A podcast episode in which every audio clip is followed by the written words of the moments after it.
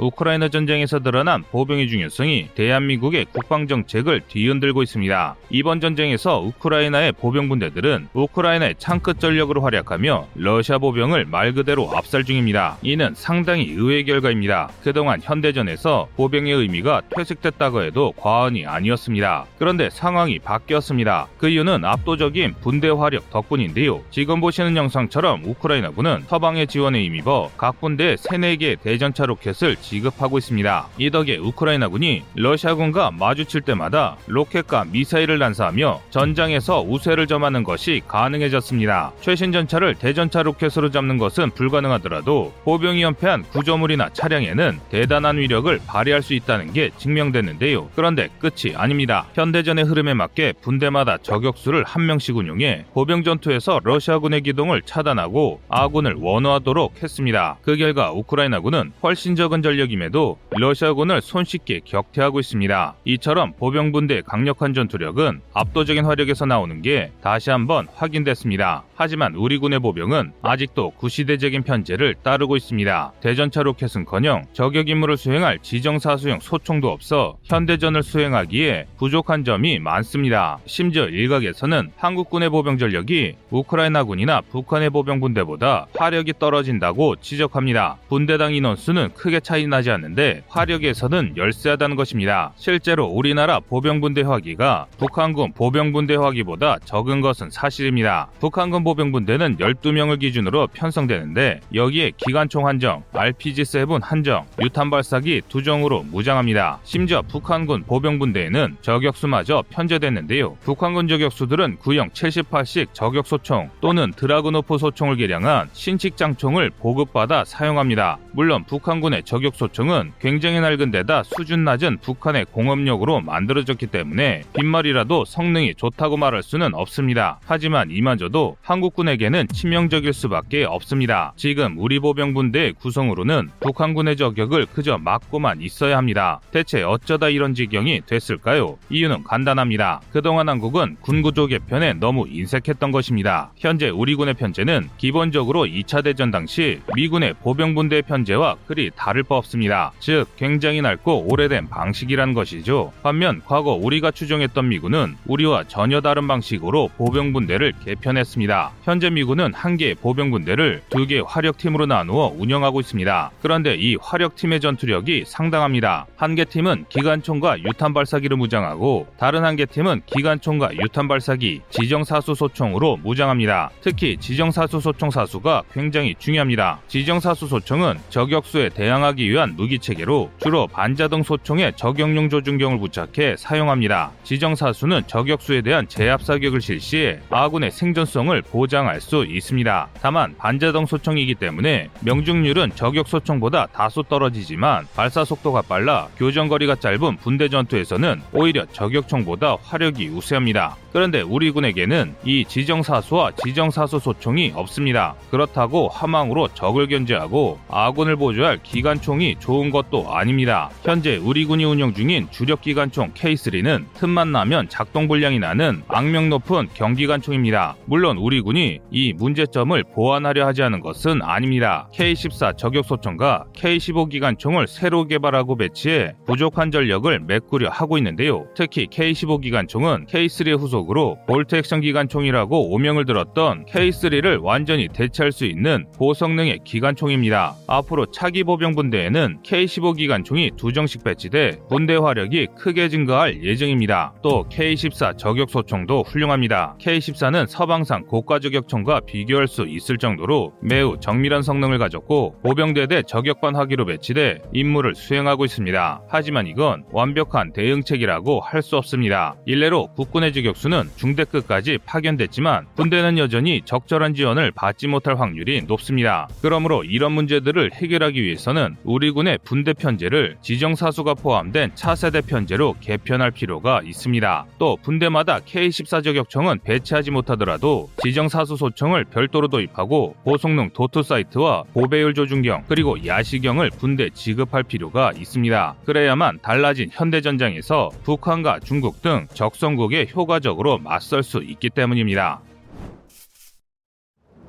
긴급 속보입니다. 러시아 흑해함대에 기한 모스크바가 대파됐습니다. 오데사 주지사 막심 마르첸코에 따르면 오데사 남방 즈미이즈 섬 인근을 항해하던 러시아 기한 모스크바에 우크라이나군의 넵툰 미사일 두 발을 맞고 불타고 있다고 전했는데요. 넵툰 미사일은 길이 5m, 중량 870kg, 탄두 중량 170kg으로 대한 미사일 치고는 그리 크지 않지만 우크라이나군에서 자체 개발한 유일한 대한 무기입니다. 5,000톤 구축함까지는 단 한 발로도 제압이 가능할 정도 로 나름 강력한 미사일인데요. 또한 같은 날 오전 8시에 러시아 언론 리아노보스티가 모스크바함이 탄약고 화재로 인해 대파됐다는 보도를 내놓으며 우크라이나 측의 주장이 사실임이 증명됐습니다. 그런데 두 나라의 보도 내용이 좀 다릅니다. 우크라이나는 미사일에 피격당했다고 주장하고 있고 러시아는 화재가 났다며 상반된 보도를 내놓은 것입니다. 이 보도 내용을 통해 알 수 있는 게 하나 있는데요. 그것은 바로 러시아가 자국의 언론사를 통해 그동안 거짓 보도로 자국민들의 눈과 귀를 가리고 있었다는 것입니다. 만약 화재 사고로 탄약고가 유폭됐다면 모스크바함은 최소 반으로 두동강 났을 게 분명함에도 우크라이나군의 공격을 부정하기 위해 말도 안 되는 변명을 꺼낸 것이기 때문입니다. 이에 분노한 우크라이나 측에서도 추가 자료를 내놨습니다. 미클라우에서 항공기를 출격시켜 러시아 해군의 방공망을 교란한 뒤 오데사에서 기습적으로 넵툰 미사일을 발사해 모스크바함을 타격했다고 하는데요. 모스크바는 구소련제 슬라바급 순양함으로 규모 는 전장 186m, 폭 20.8m, 만재 배 수량 11,500톤에 달합니다. 뿐만 아니라 대한미사일 16발과 130mm 한포 1문, 30mm 시리즈 6문 등으로 무장한 강력한 군함입니다. 상륙 전력이 대다수인 러시아 흑해함대에서는 덩치로 보나 무장으로 보나 이 함선은 러시아의 명백한 최고 전력이라 할만합니다. 뱀섬에서 우크라이나 수비대를 항복시킬 때 동원된 것도 바로 이 모스크바 함일 정도인데요. 따라서 이 함선이 대파 또는 격침됐다는 것은 러시아군 흑해함대의 해상 봉쇄력이 크게 약화됐다는 의미이며 크게는 러시아의 침략이 실패하고 있다는 증거가 됩니다. 하지만 이런 전과에도 불구하고 우크라이나를 둘러싼 해상 봉쇄가 완전히 풀린 것은 아닙니다. 흑해함대는 여전히 상당수의 호위함과 구축함이 있고 남은 군함이 사실상 전무한 우크라이나군의 전력으로는 이들을 맞상대할 수 없습니다. 물론 그렇다고 아무런 변화가 없는 것은 아닙니다. 자신들의 전력만 믿고 오데사 인근을 해집다가 러시아 기함이 파괴된 이상 이제 러시아군은 더 이상 오데사로의 상륙 작전을 수행할 수 없습니다. 자칫 잘못했다가는 남은 함대마저 전부 날려먹을 수 있다는 사실이 입증된 상황에서 수병들부터 상륙 작전을 거부할 가능성이 굉장히 높은 상황입니다. 따라서 이제 우크라이나 전쟁의 향방은 순수하게 지상전에서의 결전에 집중될 것으로 보입니다. 당연히 러시아와 우크라이나 양측 모두 이 사실을 분명히 인지하고 있는데요. 이를 증명하듯 격전지인 동부전선의 돈바스 일대로 양 국의 육군이 직결하고 있습니다. 그런데 러시아가 오늘 새벽 황당한 주장을 내놨습니다. AFP 통신에 내보낸 속보에 따르면 러시아 국영방송 타스 통신이 우크라이나가 러시아 영토에 대한 공격을 멈추지 않을 경우 우크라이나 수도 키우의 의사결정센터 그러니까 대통령궁을 공격할 것이라는 엄포를 내놨다고 합니다. 참 황당합니다. 엄연히 러시아가 우크라이나를 침공했으며 우크라이나 영토에서 전쟁이 벌어지고 있다는 사실이 분명함에도 러시아는 얼토당토 않는 헛소리 를 하고 있는데요. 이에 대한 우크라이나의 공식 발표는 아직 없는 것으로 확인됐습니다. 우크라이나는 러시아의 황당한 주장을 그리 대수롭지 않게 여기는 것 같은데요. 그 이유는 미국의 본격적인 군비 지원이 시작되면서 러시아의 헛소리를 신경 쓸 이유가 사라졌기 때문입니다. 지난 4월 13일 미국 정부는 우크라이나에 대한 새로운 군사 원조를 발표했습니다. 18문의 155mm 곡사포와 4만 발의 탄약, TPQ-36 대포병 레이더 10대, TPQ-64 방공 레이더 2대, 300대의 Switchblade 자폭 드론, 11대의 미-17 헬기 등의 지원이 결정됐는데요. 뿐만 아니라 반너 국가들에서도 구소련제 전차 자주포를 지원하겠다고 밝혔으며 이와 함께 미국도 추가적인 화력 지원 무기의 지원을 검토하고 있습니다. 시간이 지날수록 러시아는 더욱더 궁지에 몰리고 있습니다.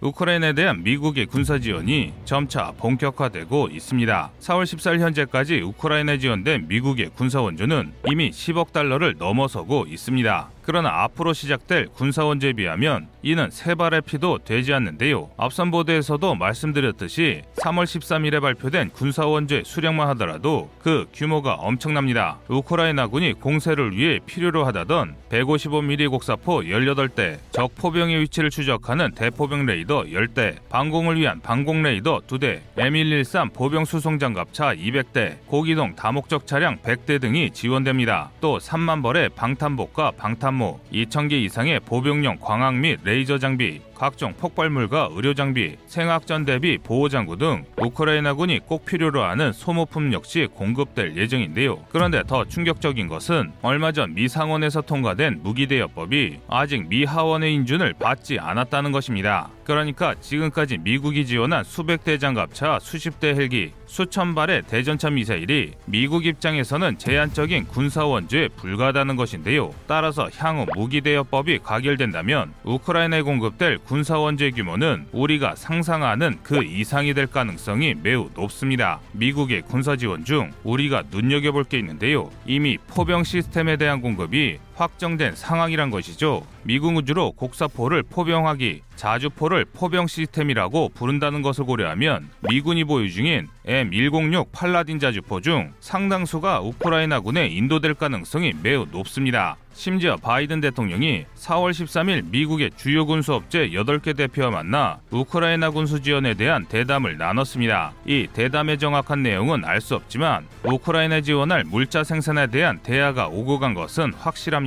이에 따라 상상 그 이상의 물자가 우크라이나에 지원될 전망입니다. 이렇게 미국이 우크라이나 전쟁에 본격적으로 팔을 걷어붙이는 사이 유럽에서 러시아 침략을 걱정하는 나토 국가들이 우크라이나에게 직접적인 원조를 계속하고 있습니다. 오신트발 정보에 따르면 독일군의 장비들이 폴란드 국경을 넘어섰으며 체코 제 자주포와 폴란드의 치장 전차들이 이미 우크라이나에 도착했다고 하는데요. 관련된 사진과 영상이 계속 등장하고 있는 것으로 보아 이 정보들은 사실일 가능성이 매우 높은 상황입니다. 그런데 아직도 많은 분들이 우크라이나가 나토에 가입하려 해서 전쟁이 일어났다는 주장을 하십니다. 즉 우크라이나의 외교적 실책이 전쟁을 불러왔다는 것인데요. 그런데 이는 명백히 사실이 아닙니다. 과거 소련의 지배를 받다가 나토에 가입한 동유럽 국가들의 모습이 좋은 증명인데요. 구소련 시절 러시아는 마치 일본 제국처럼 주변 국가들을 병탄하고 수탈했습니다. 지금 가장 많은 물자를 보내고 있는 체코, 슬로바키아, 폴란드 등지에서는 독립 시위를 무력으로 강제 진압하기도 했습니다. 우크라이나 역시 젤렌스키가 대통령이 되기 훨씬 전부터 바스강과 크림반도의 소유권 등의 문제로 러시아 협박을 받고 있었습니다. 그러니까 나토의 동지는 나토의 의무가 아니라 러시아가 스스로 자초한 재앙입니다. 이번에 벌어진 침략 전쟁과 학살 학살에 놀란 스웨덴과 핀란드가 나토에 가입하는 것도 마찬가지 이유인데요. 하지만 그럼에도 불구하고 많은 분들이 나토가 러시아와의 동진금지 협정을 맺었다며 나토의 동진이 부도덕하다고 주장합니다. 그런데 이 역시 확실하지 않습니다. 크림반도 분쟁이 한창이던 2014년 8월 11일 소련의 마지막 서기장 고르바초프는 독일 언론 GDF와의 인터뷰에서 나토의 동진 금지는 약속받은 적이 없다고 주장했습니다. 나토와 협상을 주도하던 당사자가 러시아의 주장을 부인한 것입니다. 심지어 사실 2000년대 초반까지 지만 하더라도 러시아는 EU 가입을 추진하고 있었습니다. 따라서 러시아가 벌인 지금의 전쟁 명분은 그 진실성이 상당히 의심됩니다. 게다가 해당초 명백한 공격 징후가 없음에도 공격당할 수 있다는 우려만으로 타국을 침략하는 것은 그냥 전쟁 범죄일 뿐입니다. 러시아의 공격으로 아들을 잃은 어머니의 영상 보내드리며 보도 마치겠습니다.